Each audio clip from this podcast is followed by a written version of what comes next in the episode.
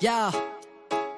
Sick of having to explain myself. They wanna know the history, the pain might help. They making me wild, need to restrain myself. If I were you, I would educate myself. Oh no. They want me to hate myself, degrade, dismiss, and erase myself. They said Australia and America's not the same. I say David Dungay, they don't even know the name. That's bullshit. Write to your member, tell them what's happening. You gotta challenge the white settler narrative. Got a lot of books that call us nomadic savages. Maybe that's a connection to them attacking us. Government thinking up any other solution. But truth leads to treaty and revolution. Killers acquitted, your silence is killing. Give us your platform so your people can listen. First came the massacres, then came the mission. Then stole the children, then filled the prison. No wonder our people do not trust the system. Over 400, not one conviction. Shame. No justice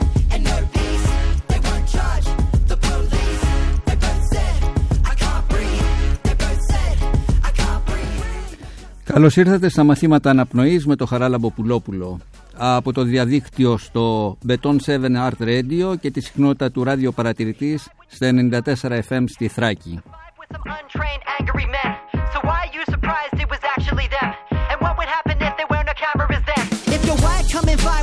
With your black fella friends and write down the number of their badge with a pen. The value of a life we shouldn't have to defend. And saying sorry means it never happens again. Some of these Τα μαθήματα αναπνοής είναι καλεσμένοι άνθρωποι γύρω μας που δυσκολεύονται να αναπνεύσουν καθώς και εκείνοι που τους βοηθούν να ξαναβρούν την ανάσα τους. Μια εκπομπή που δίνει βήμα για να ακουστούν οι φωνές εκείνων των οποίων η καταπίεση, η βία και η απόρριψη στερούν το οξυγόνο.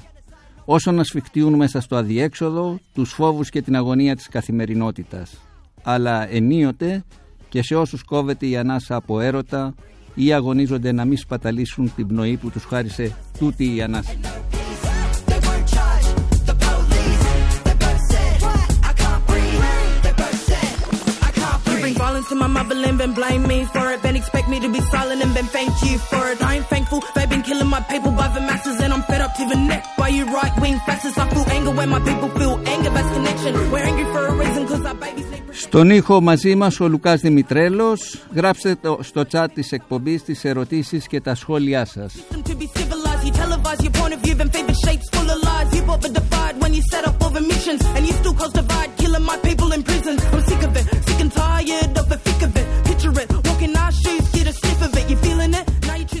Η τέχνη μιμείται τη ζωή ή η ζωή την τέχνη; Σήμερα μαζί μας η Καστικός, ο Γλύπτρια, και η καστική θεραπεύτρια Κλειό Μακρύ για να συζητήσουμε όχι μόνο για μια ιστορία, για τρεις παράλληλες ιστορίες που καταλήγουν σε μια ιστορία.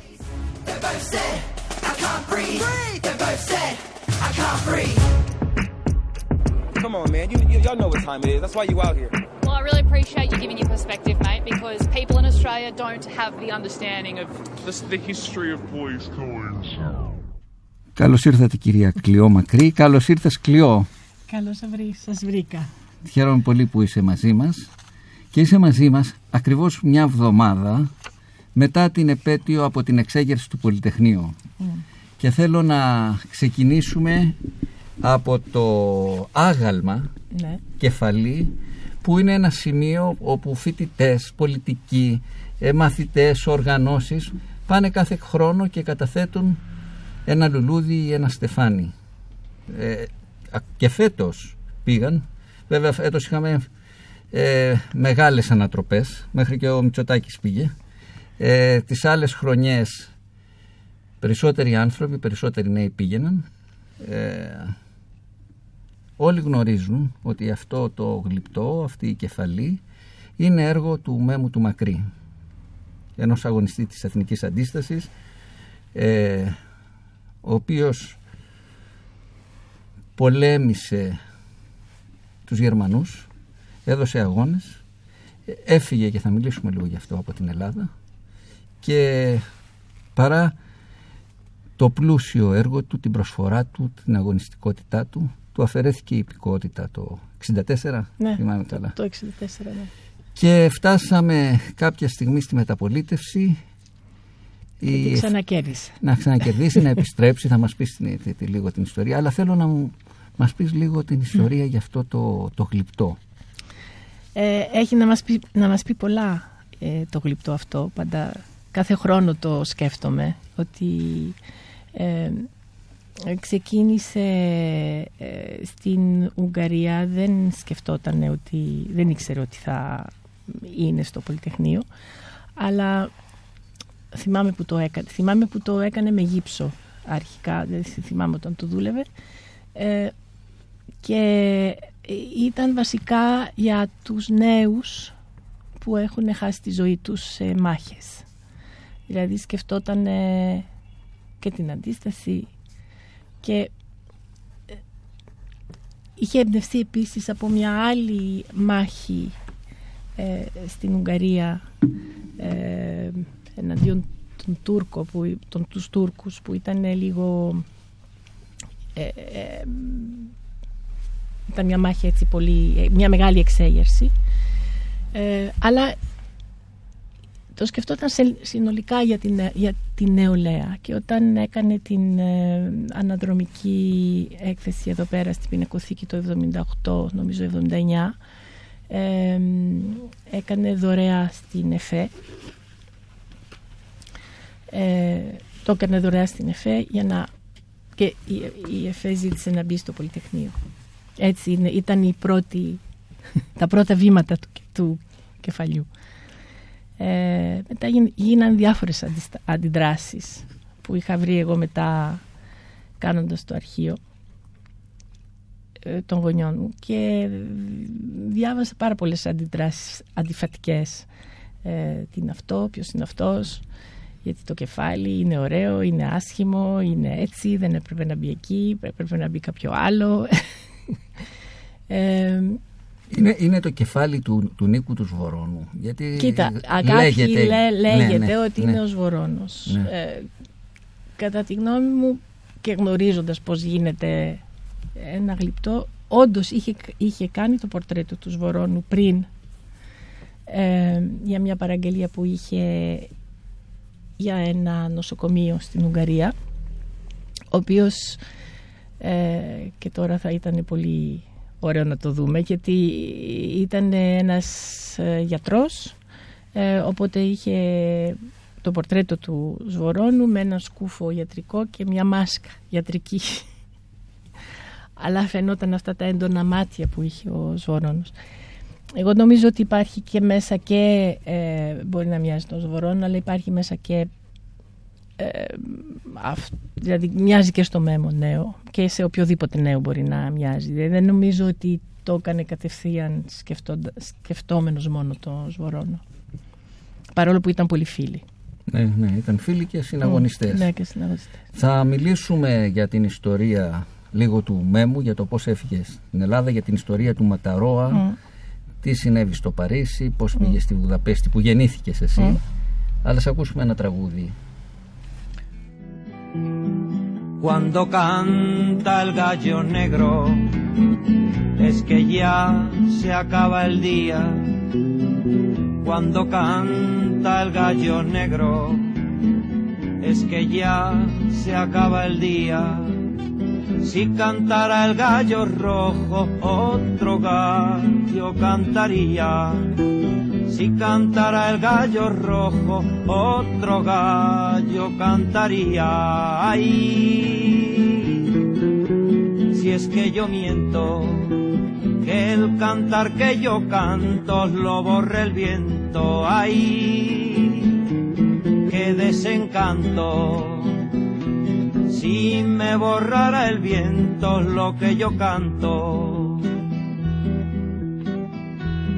se encontraron en la arena los dos gallos frente a frente. Se encontraron en la arena los dos gallos frente a frente. El gallo negro era grande, pero el rojo era valiente. El gallo negro era grande, pero el rojo fuera valiente, ay, si es que yo miento, que el cantar que yo canto lo borre el viento, ay, que desencanto, si me borrara el viento lo que yo canto. se miraron cara a cara y atacó el negro primero. Se miraron cara a cara y atacó el negro primero. El gallo rojo es valiente, pero el negro es traicionero. El gallo rojo es valiente, pero el negro es traicionero. Ay, si es que yo miento, que el cantar que yo canto lo borre el viento. Ay, qué desencanto. Si me borrara el viento lo que yo canto. Gallo negro, gallo negro, gallo negro te lo advierto. Gallo negro, gallo negro, gallo negro te lo advierto. No se rinde un gallo rojo más que cuando está ya muerto. No se rinde un gallo rojo más que cuando está ya muerto. Ay, si es que yo miento, que el cantar que yo canto lo borre el viento. Ay, qué desencanto. Si me borrara el viento lo que yo canto. Ένα τραγούδι από τον Ισπανικό εμφύλιο Γκάγιο Ρόχο, Γκάγιο Νέγκρο για να θυμηθούμε ότι το, το 1945 το Ματαρόα ένα πλοίο σαλπάρια πριν από τα Χριστούγεννα από το λιμάνι του Πειραιά μεταφέρει δεκάδες ταλαντούχους Έλληνες που έχουν εξασφαλίσει με τη μεσολάβηση του Διευθυντή του Γαλλικού Ινστιτούτου στην Αθήνα, του Μερλιέ, μια υποτροφία για το Παρίσι. Πολλοί από αυτούς διέφυγαν έτσι τον κίνδυνο να συλληφθούν ως αριστεροί και να περάσουν την υπόλοιπη ζωή τους σε εξορίες και φυλακές. Ανάμεσά τους ο Μέμος ο Μακρύς, ο πατέρας σου, ε, από τους σημαντικότερους Έλληνες γλύπτες του 20ου αιώνα, με έντονη αντιστασιακή δράση κατά τη διάρκεια της κατοχής. Στο Παρίσι, ο Μακρύ, δεν ξέρω αν τα λέω καλά, θα γνωρίσει και θα παντρευτεί τη Ζιζή, μια πολυτάλαντη χαράχτρια. Μαζί θα απελαθούν γιατί δεν ανανεώθηκε το, το διαβατήριο, τους κυνηγούσε η ασφάλεια και εκεί. Από τη Γαλλία λίγα χρόνια αργότερα λόγω, και λόγω πολιτικών πεπιθήσεων για να εγκατασταθούν στη Βουδαπέστη όπου θα συνεχίσουν την καλλιτεχνική, κοινωνική και πολιτική τους δράση μέχρι να επιστρέψουν στην Ελλάδα μετά τη μεταπολίτευση. Εσύ κάπου εκεί γεννήθηκες. Κάπου εκεί γεννήθηκα. Ήθελα να προσθέσω ένα, ναι. μια λεπτομέρεια που είναι πολύ, έχει πολύ ενδιαφέρον ότι η μητέρα μου γεννήθηκε στη, στο Βελιγράδι ε, και είχε, ήταν από μητέρα Γαλλίδα ε, και είχε, είχε μπει στη καλών τεχνών στο Βελιγράδι όπου πήρε και αυτή εκείνη την ε, υποτροφία από το, από το γαλλικό κράτος. Και την ίδια εποχή αυτή ήρθε με τρένο στο Παρίσι και με άλλους, ε, άλλους ε, που ήταν μια ομάδα Ιουγκοσλάβων η οποία, οι οποίοι και εκείνοι γίνανε, κάποιοι γίνανε ψυχολόγοι, επιστήμονες και καλλιτέχνες και αυτοί. Και εκεί συναντηθήκανε με τον Μέμο. Ήταν και μαθήτρια από ένα πολύ μεγάλο χαράκτη ελληνικής καταγωγής που ήταν ο Γαλάνης. Ε, αυτό και συναντιούνται. Συναντιούνται, φεύγουν κάποια στιγμή. Πότε φύγανε από το Παρίσι; Το 50. Το 50. Ναι. Και πάνε Βουδαπέστη. Ήταν, πάνε Βουδαπέστη. Η, Ουγγαρία η χώρα που τους, που υποδε... τους υποδέχτηκε. Έπρεπε ναι. να φύγουν σε 48 ώρες. Ε, και τους υποδέχτηκαν οι Ούγγροι επειδή είχε κάποιοι, ήθελε να πάνε Ιταλία πρώτα αλλά τελικά πήγαν, μείναν στην Ουγγαρία και εκείνη την εποχή ήρθαν και Έλληνες ε, έφτασαν και Έλληνες στην Ουγγαρία από τον εμφύλιο. Και συγκρότησαν μια κοινότητα και μάλλον. συγκρότησαν ναι. μια κοινότητα όπου, όπου αρχίσανε να έχουν κάποιες παραγγελίες, ειδικά ο πατέρας μου, και μέναμε σε ένα πάρα πολύ ωραίο μέρος που ήταν ένα ε, να φανταστείς ένα μεγάλο πάρκο με μονοκατοικίες που ήταν εργαστήρια. Δηλαδή μέναν όλο καλλιτέχνες εκεί πέρα. Και οπότε εγώ γεννήθηκα εκεί. Και είχα ε, δηλαδή ήταν πολύ ωραίο γιατί είχες διάφορα εργαστήρια ξυλογλυπτικής, γλυπτικής, ζωγραφικής, χαρακτικής και ήταν μόνο καλλιτέχνες. Ε, με, με μια τεράστια παιδική χαρά στη μέση όπου εμείς μεγαλώναμε εκεί πέρα και εκεί έζησα. Εκεί; Τα, τα πρώτα χρόνια. Εκεί μεγάλωσες. Ναι, τα πρώτα χρόνια. Τα... Ναι. Πώς ήταν; Μετά είχαμε άλλα. Μετά πήγαμε σε ένα άλλο σπίτι στη παλιά πόλη.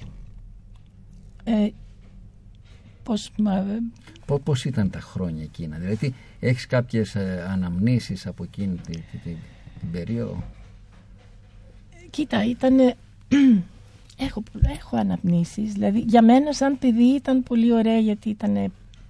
Μπαίναμε από το ένα σπίτι στο άλλο. Ήμουν συνέχεια έξω και ήταν με ένα, σαν ένα μικρό χωριό. Αυτό που μου έχει μείνει πολύ έντονα είναι το εργαστήριο, οι ήχοι, οι μυρωδιές, ε, αυτή η ακαταστασία που έχει ένα εργαστήριο και το κάθε σπίτι είχε διαφορετικά. Ε, όλοι είχαν παιδιά γιατί εκείνη την χρονιά γεννήθηκαν πολλά παιδιά. Ε, και σε εμάς ερχόντουσαν πολλοί, πολλοί Έλληνες, πολλοί, πολλοί φίλοι. Δηλαδή ήταν έτσι μια ένα πολύ ανοιχτό σπίτι και πολύ ζωντανό. Mm-hmm. Θα ακούσουμε ένα, ένα νανούρισμα mm. ουγγρικό από την ταινία ο, ο Άγγλος ασθενής. Να δω αν σου θυμίζει. Σαραλάμ, σαραλάμ,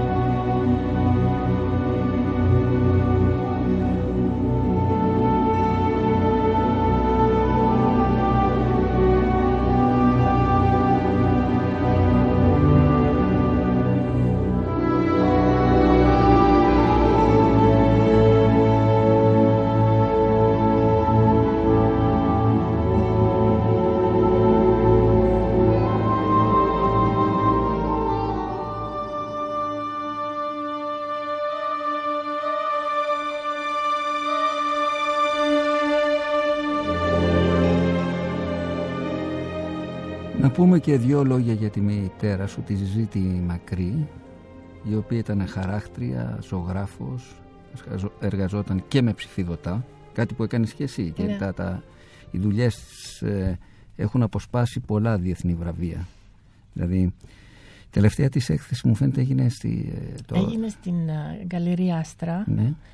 που κάνοντας το αρχείο των γονιών μου και μαζί της τότε ε, τακτοποιούσαμε γενικά τα έργα, σαν, κάποια έργα γιατί είναι πάρα πολλά. Ε, στη, τα έργα που είχε κάνει στις φυλακές Αβέροφ και ήταν ευκαιρία να, να βάλουμε στα σκίτσα που είχε κάνει και τα χαρακτικά ε, και κάποια άρθρα με συνεργασία με τα ΑΣΚΙ, κάποια άρθρα που είχαν ε, από τις φυλακές Αβέρους και από εκείνης της εποχής όπου εγώ ανακάλυψα, ανακάλυψα ενώ θυμάμαι αυτά τα έργα μικρή ε, τα είχα μπροστά μου τις φιγούρες αυτές και ε, αλλά πάντα αναρωτιόμουν τώρα τι ήταν πίσω από αυτή την ιστορία. Πάνω κάτω ήξερα την ιστορία γιατί θυμάμαι όταν έλειπε θυμάμαι καλά. Αλλά δεν ήξερα ποτέ ακριβώς τι είχε γίνει και δεν, μίλαγα, δεν μίλαγαν πολύ γονείς γενικά.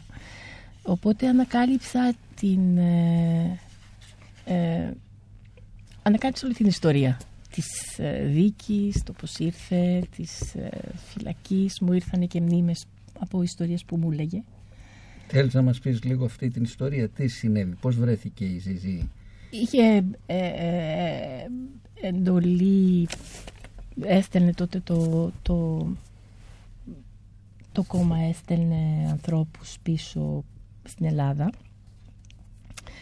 Ε, δεν πρέπει να βγάλουν κάποιον που ήταν στην παρανομία. Ε, και... Να τον φυγαδεύσουν από την Ελλάδα. ναι, ναι. φυγαδεύσουν από την Ελλάδα και ήταν μαζί, ήταν δύο ζευγάρια Γάλλων. Ήταν η, η Ζή με έναν άντρα που ήταν τάχα μου ο της και ένα άλλο ζευγάρι. Και ε, εντάξει, μη στα πολυλογώ, τους πιάσανε όλους και βρέθηκε αυτή βρε, βρεθήκανε υπήρχε μια δίκη και βρέθηκε η Ζιζή στις φυλακές Αβέροφ. Και τότε ήταν όλες με τις ε, πολιτικούς κρατούμενους και, και ήταν ακόμα και ποινική ε, έπρεπε εκείνη να μην ε, δεν έπρεπε να δεν έπρεπε να ξέρουν ότι ξέρει ελληνικά. Είχε διερμηνέα. Ε, και μιλούσε για ένα ολόκληρο χρόνο γαλλικά, δηλαδή, μόνο γαλλικά. Μιλούσε γαλλικά, είχε μια διερμηνέα στο, στη, στη φυλακή που τάχα μου μαζί της ε, μπορούσε να... Όλοι ψιλοξέρανε ότι αυτή πρέπει να ξέρει ελληνικά, αλλά έπρεπε να το αποδείξουν. ότι... Και έτσι εκείνη βρήκε τρόπο μέσω των, των η μου και ο αδελφός του πατέρα μου και ο δικηγόρος κατά τρόπο να τις, να τις, φέρ, να τις στείλουν υλικά ε, και έκανε χαρακτικά και σκίτσα πολλά αλλά την, ε, η προσοχή της ήταν στις ε, ποινικές. Όταν τη ρώτησα γιατί οι ποινικές τώρα με τελευταία που δηλαδή όταν δουλεύαμε μαζί μου είπε ότι γιατί για αυτή ήταν κάτι καινούριο. Και μου, λέει ότι, μου έλεγε ότι πλαστικά είχαν, είχαν πολύ ενδιαφέρον. Επίσης είχα παρατηρήσει τότε που φτιάχναμε την έκθεση ότι ε, είχε πολύ ενδιαφέρον ότι ήταν εικόνες που είχα από μικρή. Και τώρα άρχισα να το βλέπω ότι τελικά τι είναι αυτό που την έσωσε. Και, και ήταν ένας λόγος που με ενδιαφέρει πολύ η, τώρα για να θα ξαναγυρίσουμε σε αυτό το θέμα η, η θεραπεία μεσοτέχνης ότι με, με σίγουρη ότι η τέχνη μπορεί να βοηθήσει. Σε, ε, ότι ήταν έγκλειστη, δεν ήξερε πότε θα βγει. Ε, δεν ήξερε αν θα βγει και πώς θα βγει και δεν έπρεπε να μιλήσει. Δεν ήξερε τι γινόταν στην ε, Ουγγαρία, δεν ήξερε τι γινόμασταν εμείς. Εγώ ήμουν τεσσάρων χρονών, πέντε. Και έκανε τα περισσότερα χαρακτικά, υπάρχει ένα παράθυρο ε, από που μπαίνει φως. Ε, και τα έργα όταν τα βλέπεις δεν έχουν τίποτα το θλιβερό ή το τραγικό ενώ δεν πρέπει να αισθανόταν πολύ. Πρέπει να αισθανόταν αυτή την, τη δυσκολία. Επίσης το γεγονός ότι δούλευε, ότι την ενδιαφέρανε οι, οι ποινικές, από τις οποίες έκανε τα... Υπήρχε και αυτή η, το περίφημο δέντρο στο κέντρο της φυλακής. Θυμάμαι μια ιστορία που μου έλεγε ότι πριν τις εκτελέσεις τραγουδάγανε και χορεύανε γύρω από το... Ε, όταν μία πήγαινε για εκτέλεση οι άλλες χορεύανε γύρω γύρω από το δέντρο από το Φίνικα. Αυτές τις ιστορίες τις, τις είχα ακούσει και τις θυμόμουν. Ε, έχουν όλα μια αισιοδοξία και είναι επειδή είχε, ήταν καλά και αυτή μέσα της ήταν αισιόδοξη αλλά ήταν, είχε αυτή την, την πειθαρχία και την αγάπη για, την, για το έργο της και τη δουλειά της. Ε, και επίσης είχε δημιουργηθεί μια ολόκληρη ε, αλληλεγγύη γύρω από τη δουλειά αυτό. Οι άλλες ε, κρατούμενες κρύβανε τα, ε, τα χαρακτικά και τα λινόλεουμ και όλα τα υλικά για να μην φαίνονται. Ε, αυτό, δηλαδή ήταν και πέρα από αυτό ήταν, είναι πάρα πολύ ωραία έργα. Και αυτά έγιναν και το θέμα της πρώτης έκθεσης που έκανε στην Ελλάδα. Έτσι και ήταν η πρώτη έκθεση που έκανε στην Ελλάδα και είχε εμπνεύσει και τον Γιάννη Ρίτσο να κάνει αυτό το ποιημα Η Ζιζή ήθελε κάποια στιγμή αυτές οι μήτρες να ξαναγυρίσουν στις φυλακές και με τη δική σου εποπτεία οι κρατούμενες των φυλακών να ξαναδημιουργήσουν ναι. και αυτό είναι ένα project που είχαμε κάνει θυμάσαι ναι. που θέλαμε να κάνουμε και θα είχε πολύ ενδιαφέρον Νομίζω ότι παραμένει ανοιχτό και παραμένει νομίζω ανοιχτό ότι, ότι μπορείς να το κάνεις, μπορεί να ξαναγυρίσεις, μπορεί να ξανασυνδεθούν οι άνθρωποι με εκείνη τη, την περίοδο. Δηλαδή μέσω της τέχνης μπορείς να, να, να, και να συνδεθείς με την ιστορία από, μια, από ένα άλλο δρόμο και να συναντηθούν ε, ε να συναντηθούν οι, οι, και οι άνθρωποι και οι πολιτισμοί. Ωραία, ας ακούσουμε ένα τραγούδι που νομίζω ότι θα άρεσε και πολύ και στη Ζιζή και στο Μέμο και είμαι βέβαιος ότι αρέσει και σε σένα. L'un près de l'autre. Se tiennent les amants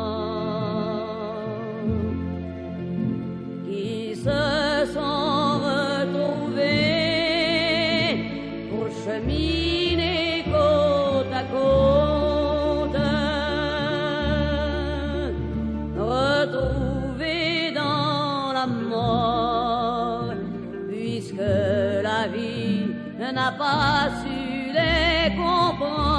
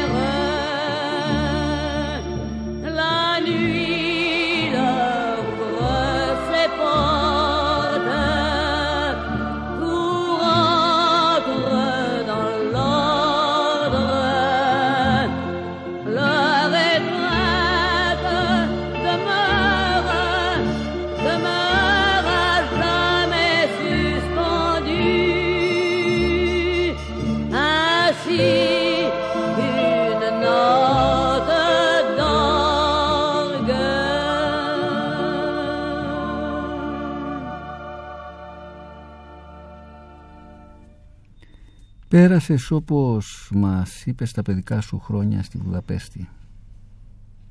Τι έκανες μετά; Ε, μετά πήγα στο Παρίσι, εκεί τέλειωσα το, το σχολείο και μπήκα στη Καλών Τεχνών. Το γυμνάσιο και μπήκα στο Καλών Τεχνών. Ε, και με... Πόσο χρόνο πήγες στο Παρίσι; 15. 15 ναι. ε, και, και, και μετά ήθελα πάντα να έρθω εδώ. Αλλά να, να ζω εδώ και μετά όταν αρχίσαμε να ερχόμαστε ε, να ερχόμαστε στην Ελλάδα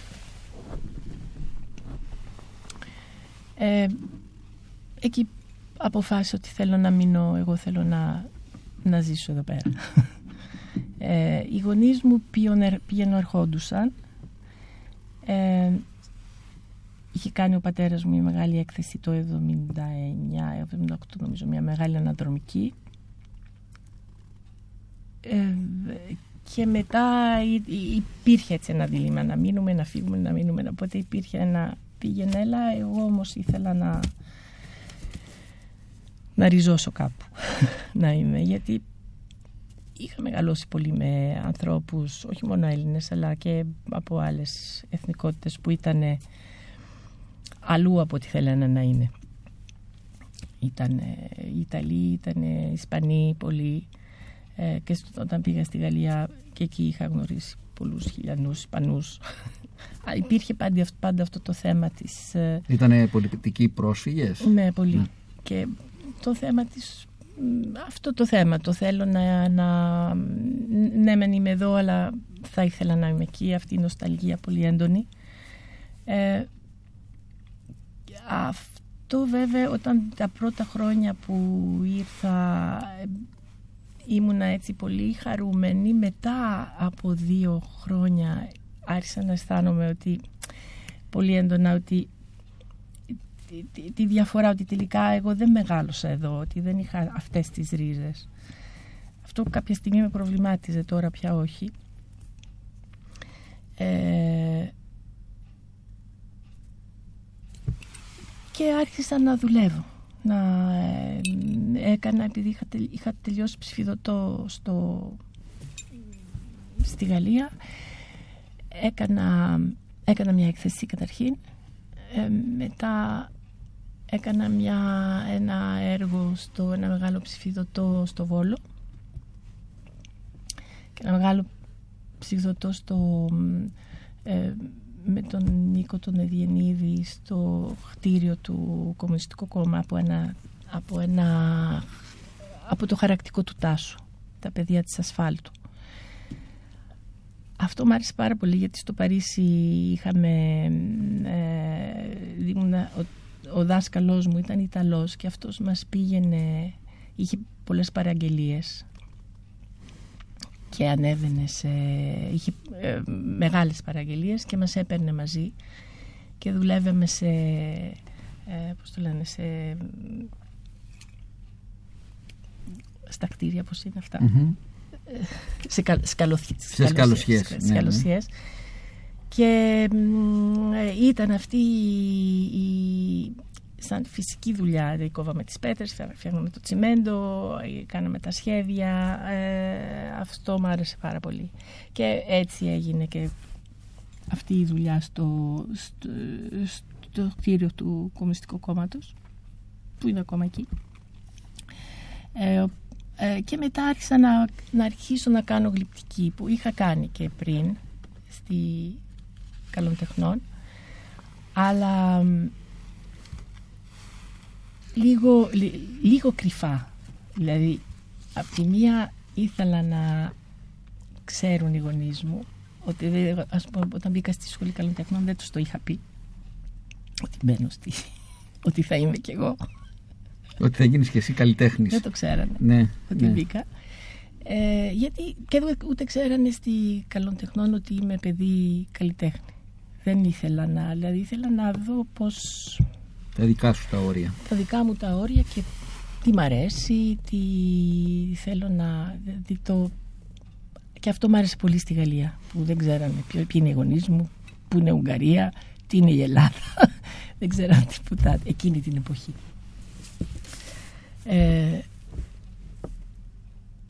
οπότε ε, άρχισα να κάνω γλυπτική και πορτρέτα και μα, έχω, είχα εμπνευστεί πολύ με μια φίλη των γονιών μου γλύπτρια στην Ουγγαρία η οποία με έχει σημαδέψει πάρα πολύ. Ήταν μια γυναίκα πολύ κοντή, παντρεμένη με έναν άλλο γλύπτη ε, και επειδή όταν εγώ ήμουν μικρή ο πατέρας μου ε, ε, έκανα, δούλευε πολύ με τον άντρα της κάνανε κάποια τεράστια έργα. Αυτή έκανε πιο μικρά και έκανε σκηνές. Ε, μικρογλυπτική έκανε μια καταπληκτική ε, γυναίκα. Αυτή θυμάμαι μ' άρεσε πάρα πολύ και ε, όταν ε, έκανε τα πρώτα που μου γλυπτά ε, μου έλεγε και ο άντρας της και ο πατέρας μου πω πω μοιάζει πολύ με την Έρζη αυτό που κάνεις και αυτή έχει εμπνεύσει και το Χατζή για ένα μικρό διήγημα. Ε, δεν θυμάμαι πώς το λένε τώρα αλλά ήταν έτσι μια γυναίκα πολύ, πολύ ενδιαφέρον και πολύ μεγάλη γλυπτρία. Ε, και από τότε με απασχολούσε πολύ και η σχέση της γυναίκας με τη γλυπτική γιατί τη γλυπτική το ταυτίζουμε έναν άντρα. Επειδή είναι και δύσκολη η δουλειά θέλει δύναμη, θέλει χτίσιμο θέλει ε, πώς θα βγει αυτή η λεπτότητα που είναι πιο θηλυκό που εντάξει μια ζωγραφική είναι εύκολο η... αλλά οπότε αυτή την κρατάω πάντα μέσα μου, αυτή την κυρία. Ας αφήσουμε, ας αφήσουμε λίγο τη Βουδαπέστη ναι. με ένα ομότ, ομότλο τραγούδι, τραγούδι που λέγεται Βουδαπέστη βέβαια. Ναι.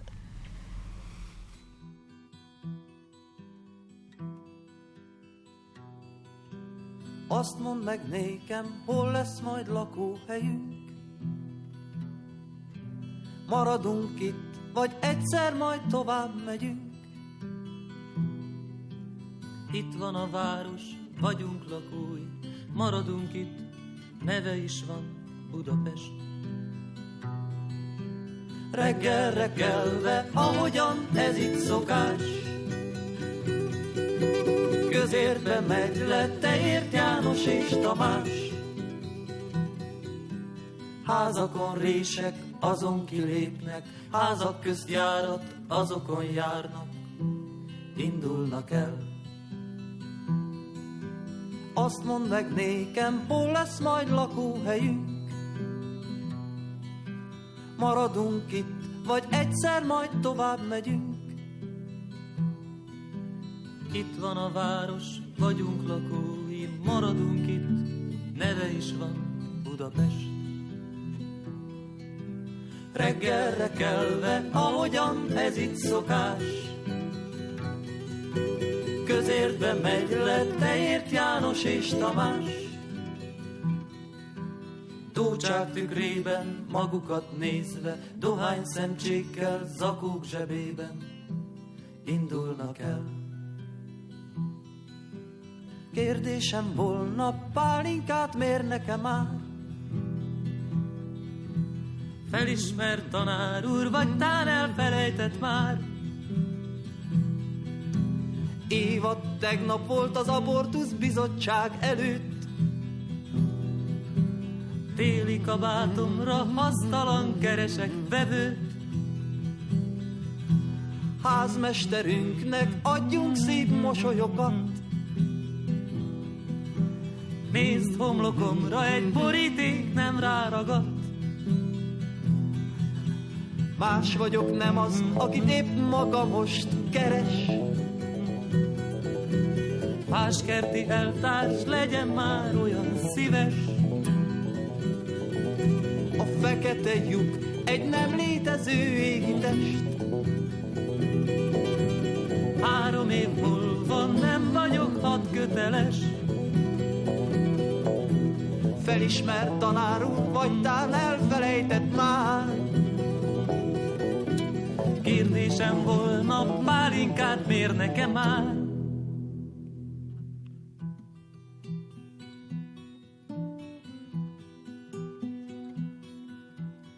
Azt mondd meg nékem, hol lesz majd lakóhelyünk. Maradunk itt, vagy egyszer majd tovább megyünk. Itt van a város, vagyunk lakói, maradunk itten, maradunk itt, maradunk. Puxa. Τι, ε, ποιους ακούσαμε εκεί ήταν, ήταν αυτό ένας που... λέγεται, ο ένας αυτός που τραγουδάει λέγεται Τσέτο Μας ε, και ο, και ο Μάση Κιάνος. Είναι δύο μουσικοί. Είναι λιγάκι σαν έχουν συμβολικά σαν να είναι ο Σαββόπουλος εδώ για μας. Είναι για την Ουγγαρία. Ε, και ε, ήταν ειδικά αυτός ο Τσέτα μας τον ήξερα πολλά είχε παίξει και στις ταινίες του Ιόντσο ε, και ένα πράγμα που μου άρεσε ότι είχαν, υπήρχε τότε στις δεκαετία του 70 στην Ουγγαρία είχαν κάποιοι φτιάξει ένα Ινδιάνικο χωριό όπου ε, μπορούσες να πας εκεί αλλά θα, θα ότι έπρεπε να ζήσεις όπως ήταν δηλαδή με, με τους κανόνες του χωριού το, το Ινδιάνικο και αυτό θυμάμαι ήταν μεγαλύτερος αυτός από μένα. Αλλά μου άρεσε πάρα πολύ σαν, σαν ιδέα. Αυτός κάθε χρόνο πήγαινε εκεί πέρα και στήσανε ε, αυτή την νομίζω υπάρχει ακόμα. Ήταν κάτι σαν κατασκήνωση αλλά ένα μήνα ζούσαν εκεί πέρα όπως οι Ινδιάνοι και όλη η περιοχή τους. Γνώριζε, τους ήξερε ε, κάναν σκηνές, ε, κάναν κυνήγι, είχαν ντυθεί και μετά. Ήταν μια, μια προσωρινή κοινότητα. ναι, ναι, ναι. Δεν πήγες εσύ ποτέ, ναι, ναι, έζησες για. Δεν πήγα, όχι, δεν πήγα γιατί ήταν πάντα σε μια εποχή που εγώ δεν ήμουν εκεί. Το κάνω το Μάιο-Ιούνιο που τότε δεν ήμουν εκεί. Αλλά, αλλά ε, πολλές φορές μιλούσαμε, δηλαδή μου έχει κάνει πολλές περιγραφές για τις προετοιμασίες και ε, αυτά ήταν πολύ και τραγουδούσε εσύ, και έγραφε εσύ ωστόσο βρίσκεσαι στην Ελλάδα στη μεταπολίτευση επέστρεψες στην Ελλάδα ξαναφεύγεις κάποια στιγμή για να σπουδάσεις στο, στη, στο, Γαλλία. στη Γαλλία στο Παρίσι να, ε, να σπουδάσεις πάλι ε, πάλι ναι. να σπουδάσω ψυχολογία και ε, θεραπεία, αχ, και ψυχοπαιδαγωγή. Δηλαδή πιο πολύ εγώ πήγα στη ψυχοπαιδαγωγική όπου ήταν κάτι σαν μεταπτυχιακά και ευτυχώς μπορούσα να πηγαίνω. Δηλαδή μου είπαν ότι μπορώ να κάνω εδώ πέρα τη πρακτική και θα πήγαινα εκεί πέρα για σεμινάρια και τα μαθήματα. Ε, και είχε ε, έπρεπε να, να κάνουμε πάρα πολλές ώρες. ε, πρακτική σε δημόσιους χώρους νοσοκομεία και τέτοια. Και έτσι βρέθηκα και στο 18 άνω. Ε, με την ε, Κατερίνα Μάτσα όπου είχα ενθουσιαστεί ε, με τον τρόπο που δουλεύανε και που η ατμόσφαιρα που υπήρχε και γενικά το θέμα με ενδιαφέρε πολύ ε, το πρώτο χρόνο μου είχαν πει ότι δεν θα κάνω τίποτα, θα πρέπει να περιγράψω το, το που είμαι για να καταλάβω, να μπορώ να καταλάβω με ποιο τρόπο μπορεί να προσφέρει η τέχνη. Ε, α, επίσης αυτό που ήθελα να πω ότι αυτό που με συγκίνησε πολύ σε αυτές τις σπουδές ότι η ήταν συνδεδεμένο με το, το αντίστοιχο Δαφνή ας πούμε που ήταν ε, η Σαντάν το, το ψιατρίο της Σαντάν όπου ο, ο καθηγητής ε, είχε ένα, ένα μάθημα είχε τίτλο η, η, η τέχνη στην υπηρεσία της θεραπείας. Αυτό με συγκίνησε πάρα πολύ σαν έννοια σαν ε, ο καλλιτέχνης και η, και, και κόλλησες και, και, είσαι, και είσαι σε αυτό, το, σε αυτό το χώρο, το χώρο δηλαδή της απεξάρτησης. Ναι. Πόσα χρόνια τώρα; Ε, πάνω από 20, 23. Πάνω, 23 ναι, ναι, χρόνια. Ναι, ναι, δουλεύεις ως εικαστική θεραπεύτρια, ενώ παράλληλα δουλεύεις ως γλύπτρια, δηλαδή ναι. έχεις το ατελιέ σου, ναι. ως ε, ιστορικός θα έλεγα. ιστορικός εννοώ με την έννοια της ιστορίας της ίδιας της οικογένειας και της ανάδειξης αυτά που έκαναν οι γονείς σου. Ε, για πες μας λίγα πράγματα για αυτό το χώρο της οικαστικής ε, θεραπείας στο 18. Δηλαδή πώς, τι ακριβώς κάνεις στο, στο 18 άνω, τι... Ε, αυτό που με συγκίνησε πολύ και που καταρχήν ήταν η ατμόσφαιρα, ήταν η, η καλά η Κατερίνα η Μάτσα ε, η, η, οποία ε, δεν ήταν μόνο η Κατερίνα αλλά όλη, όλη η ατμόσφαιρα δηλαδή η σχέση με τους υπόλοιπους συνάδελφους η ματιά της ότι υπήρχε χώρος. Ε, και επίσης όλη αυτή η έννοια ότι η, της, της ε, κοινωνικής επανένταξης ότι δεν ήταν τόσο η κλινική δουλειά όσο προσπαθούσα να καταλάβω και νομίζω αυτό με, με τράβηξε και μετά κατάλαβα εκ των υστέρων ότι αυτό που μου ζητούσαν να, να παρατηρήσω με ποιο τρόπο μπορώ να είμαι να μπορώ να συμβάλλω σε αυτό το χώρο σαν τέχνη ε, η, ήταν με ποιο τρόπο μπορεί αυτός ο άνθρωπος να ξαναδεθεί, συνδεθεί με τη ζωή του το έξω και την κοινωνία και την ιστορία. Ε, και επειδή εγώ είμαι πεπισμένη ότι η τέχνη σε αυτό μπορεί να βοηθήσει, δηλαδή αυτό που σου έλεγα για την ε, Ζιζή, όχι επειδή ήταν μητέρα μου, αλλά ότι η τέχνη μπορεί να σου δώσει μία απόσταση. Ε, δηλαδή όπως εκείνη κοίταζε το παράθυρο δεν κοίταζε το πως νιώθει. Δεν έβαλε την θα μπορούσε να τρελαθεί. Αν το καλό σκεφτείς ότι δεν ξέρω πόσο θα κάτσω δεν ξέρω που είμαι δεν ξέρω τι γίνεται με τους έξω. ε, και στο κάτω κάτω δεν είναι η χώρα μου. Δηλαδή ε, τι κάνω εδώ; Ε, ότι βρήκε αυτή την βρήκε αυτό το τρόπο αυτή τη διέξοδο ε, κάνοντας τα, τα σχέδια της έδωσε την απόσταση, την αναγκαία απόσταση ώστε να αντέξει και όλη η δημιουργική διαδικασία, η δημιουργική πορεία ενός έργου ε, θέλει ένα χρόνο, θέλει μια διαδικασία, θέλει, πρέπει να περάσει από δυσκολίες, πρέπει να, να έχει, έχεις ένα εργαλείο. Ε, οπότε όλο αυτό σε βοηθάει στο να κρατάς μια απόσταση και σου δίνει και, μια, σου δίνει και ένα φως. Σου δίνει και μια, ε, μια, μια διέξοδο.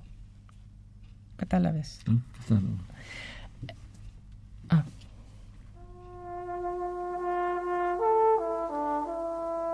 Oh, je voudrais tant que tu te souviennes des jours heureux où nous étions amis. En ce temps-là, la vie était plus belle et le soleil plus brûlant qu'aujourd'hui. Les feuilles mortes se ramassent à la pelle, tu vois, je n'ai pas oublié. Les feuilles mortes se ramassent à la pelle, les souvenirs et les regrets aussi. Et le vent du nord les emporte dans la nuit froide de l'oubli. Tu vois, je n'ai pas oublié la chanson que tu me chantais. C'est une chanson qui nous ressemble. Toi tu m'aimais et je t'aimais. Nous vivions tous les deux ensemble.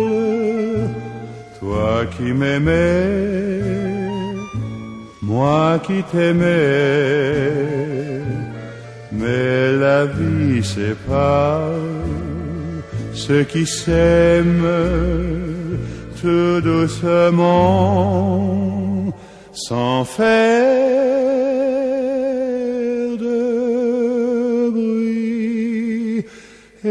la mer efface sur le sable les pas des amants désunis.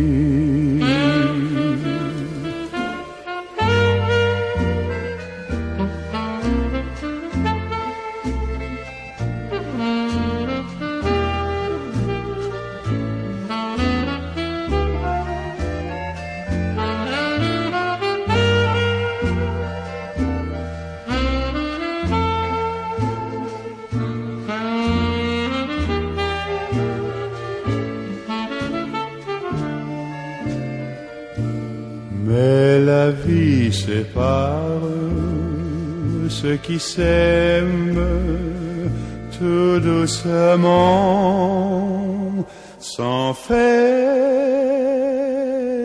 de bruit. Et la mer efface sur le sable les pas des amants ε,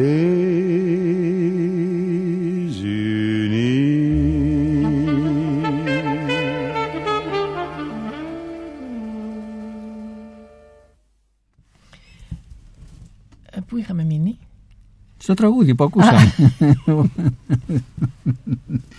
Τι ακούσαμε; Ε, λοιπόν, ακούσαμε το, από ένα ποίημα του Πρεβέρ που είναι ένας ε, από τους πιο αγαπημένους μου ποιητής ε, μελοποίηση του, με, του Yves Montand.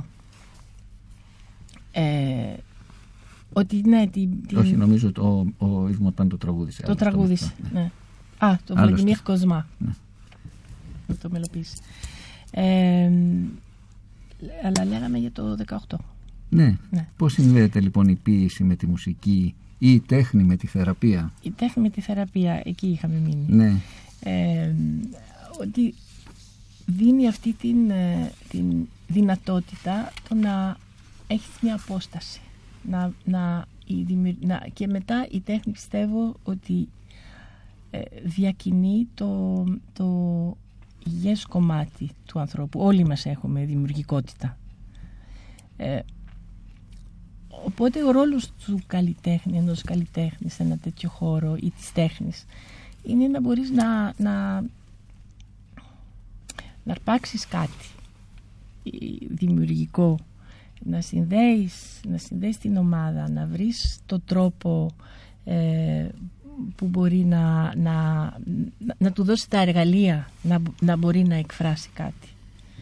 Ε, ε, αυτό που επίσης με συγκίνησε πάρα πολύ στο 18 και το δούλευα πολύ ήταν η, η σχέση τους με την ποίηση δηλαδή σπάνια έχω δει ε, και με την ποίηση και με το αφηρημένο. Ε, πολλές φορές τους ε, και, γράφ, και ε, που γράφανε ωραία αλλά και που, που, που τους πρότεινα ε, να διαλέξουν ποίηματα ε, αυτά γινόντουσαν μετά εικόνες και κάποιες συζητήσεις. Αλλά αυτό που μου έκανε εντύπωση ότι η, η, η, η σχέση που βρίσκανε ε, η ευαισθησία με την οποία βρίσκανε τα, τα, τα ποίηματα και μπορούσαν να το πάνε παρακάτω ε, να κάνουν ένα έργο να, να, ε, να το συνδέσουν με κάτι δική τους ιστορία και αυτό να γίνει αφορμή Τώρα για το πώς είναι το πλαίσιο του 18, εντάξει θα το πει καλύτερα η Κατερίνα. Εγώ θα το πούμε μια άλλη στιγμή. Μια άλλη στιγμή ναι. ε, αλλά ε, αυτό ήταν, ήταν σαν ένα διάλογος. Δηλαδή εγώ μπορούσα να εμπνευστώ από, από τα, τους θεραπευόμενους και από μια στιγμή που γινόταν μια κοινή δημιουργία στο τέλος. Ε, εγώ ουσιαστικά είμαι συνοδός σε κάτι. Ε, έχουμε δει πολλά δηλαδή ήταν, ήταν, ε, ήταν για μένα μεγάλη ε, επίσης μια μεγάλη εμπειρία και κάτι που έχω μάθει πολύ ήταν ότι ποτέ δεν μπορούσα να προβλέψω ή να προγραμματίσω τι θα κάνω γιατί, ε, γιατί γίνονταν συνέχεια ανατροπές. Γιατί η, η ατμόσφαιρα στην ομάδα ήταν κάπως ήταν ε,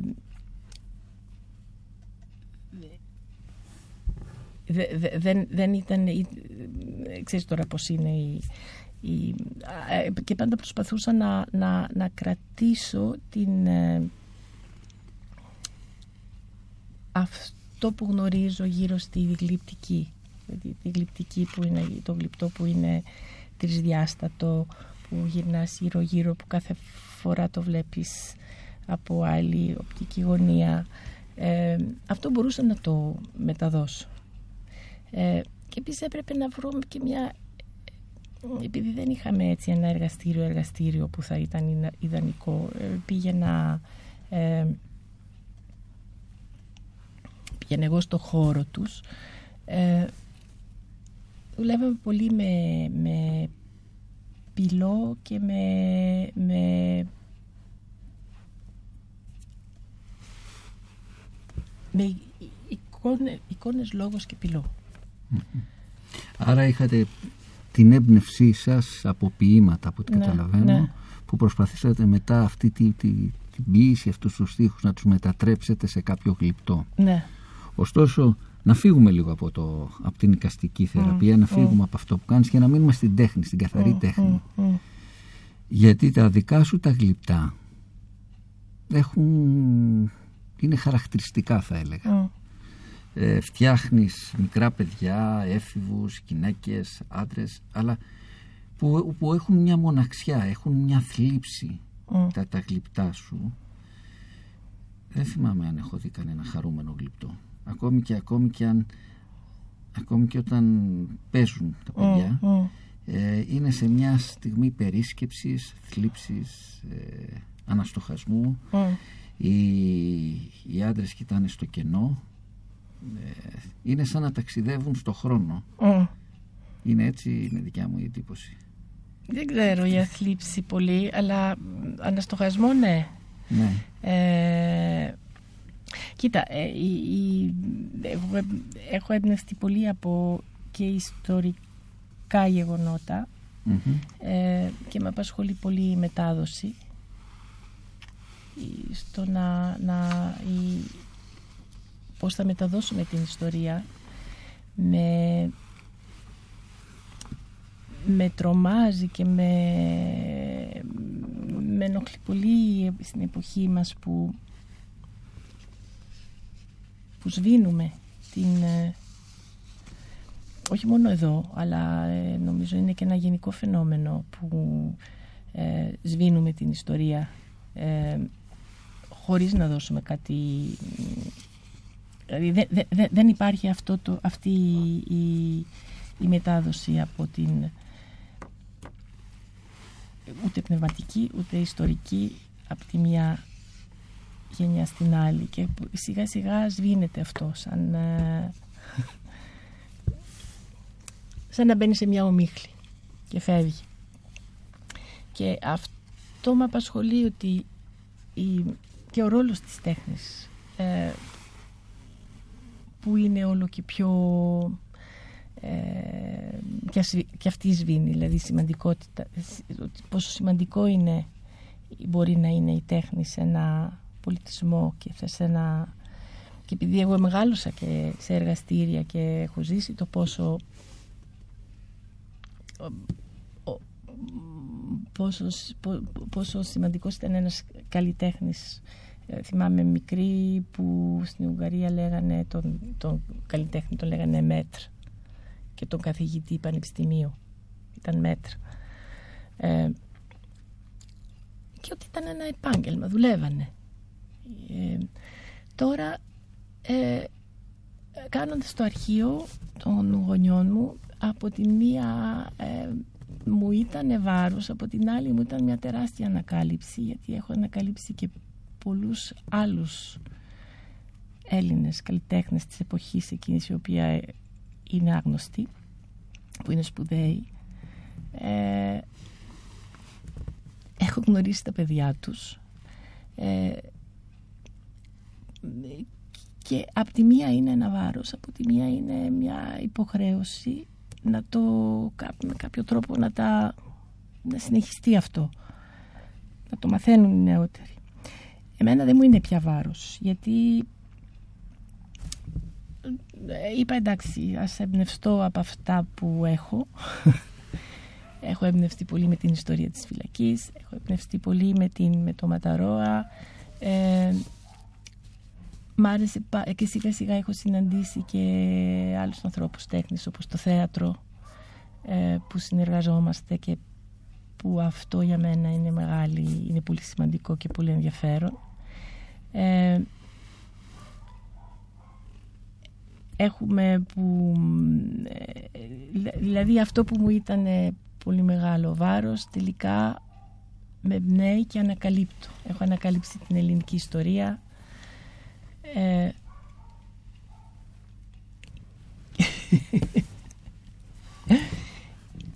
ε, και επίσης τα, τα, το, την έκθεση που είχα κάνει με, το, με τα παιδιά ε, ε που είχα ερμηνευτεί από την ιστορία που είχα περπατούσα σε μια πλατεία στην Αθήνα και είδα μια πλάκα από μανάδες που είχαν γράψει που είχαν πάρει τα παιδιά η, στην κατοχή και τους πήγανε στο, στα στρατόπεδα και μου έχει μείνει αυτό. Ε, επίσης το έχω συγκρίνει με πολλές πλάκες που έχω δει και στη Γαλλία και στην Βουδαπέστη με πλάκες που υπήρχαν τέτοιου τύπου.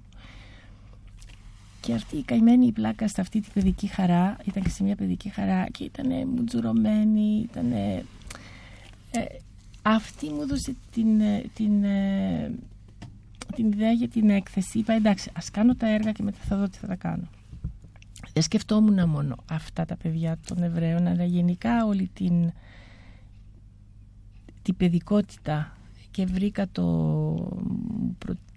την μια φίλη το ποίημα του Ελίτη με το παιδί με το ρατζονισμένο γόνατο και είδα φωτογραφίες από παιδιά στην κατοχή που παίζανε ε, και βλέπεις ότι όλα αυτά τα παιδιά παίζουν με το, με το τι να είναι. Κάνουν έτσι κάτι. Ε, χαμογελάνε. Είναι πολλές φορές ξυπόλοιτοι ε, βρίσκουν με ένα λάστιχο κάνουν μια ρόδα και παίζουν και αυτή η, αντίθεση. Ε, οπότε εκμεταλλεύτηκα την, εμπνεύτηκα από αυτή την ιδέα, την εικόνα της παιδικής χαράς ε, με τα παιδιά που φύγανε ε, και με γενικά όλα αυτά τα παιδιά εκείνης της εποχής με το παιχνίδι. Ε, δεν ήθελα να... Και μετά έγινε η έκθεση στο, στις εκδόσεις και στο Γαβριλίδη που μ' άρεσε πολύ αυτό αυτό που λέει ότι χρησιμοποιούμε αλλά δεν εκμεταλλεύουμε, ότι δεν ξεχνάμε. Δεν πρέπει να ξεχνάμε, αλλά δεν εκμεταλλευόμαστε. Αυτό μ' άρεσε πάρα πολύ. Και, η τέχνη δίνει ζωή, η τέχνη συνδέει πολιτισμούς ναι. και στην γλυπτική και στη ναι. ζωγραφική και στη μουσική. Mm. Gracias a la vida que me ha dado dos luceros que cuando los abro perfecto distingo lo negro del blanco y en el alto cielo su fondo estrellado y en las multitudes al hombre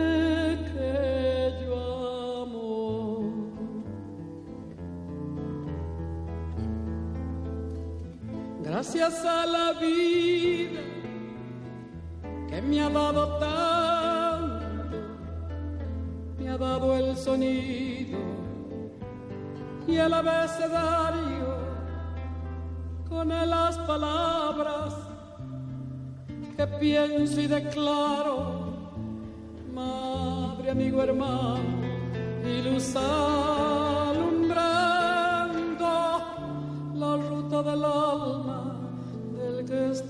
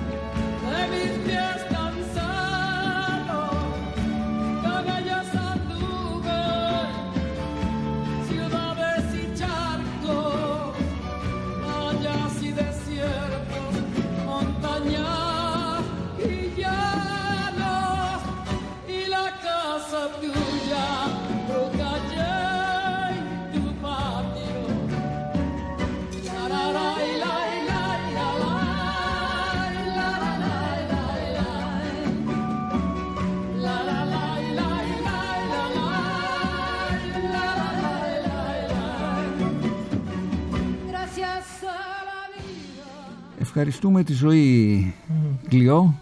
Σε ευχαριστώ εγώ. Νομίζω δεν μας έφτασε ο χρόνος. Ε, θα χρειαστούμε και άλλη μια εκπομπή ναι. για να πούμε και άλλα πράγματα. Βέβαια κάναμε μια, μια εκπομπή για τρία πρόσωπα. Ε, δεν χωράμε όλοι. Δεν χωράτε όλοι. Το σκεφτόμουν πως κάναμε τρεις διαφορετικές. Πώς ήταν για σένα; Ε, και εγώ σε ευχαριστώ και ευχαριστώ τη ζωή βασικά. Ε, ε, πώς ήταν για μένα πολύ ενδιαφέρον και ενδιαφέρον. Δηλαδή μ' άρεσε. Έχω μεγάλη δυσκολία στο να μιλάω γενικά. Είμαι πιο πολύ της δράσης. Το ξέρω. Μην ξεχνάς, φεύγεις από τη Βουδαπέστη, πας στο Παρίσι, μετά έρχεσαι στην Ελλάδα. Μιλάς πολλές γλώσσες.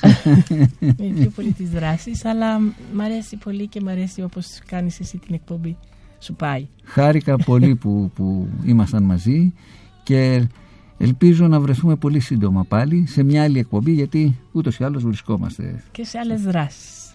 Να είσαι καλά. Καλή δύναμη. Ευχαριστούμε που μας ακούσατε.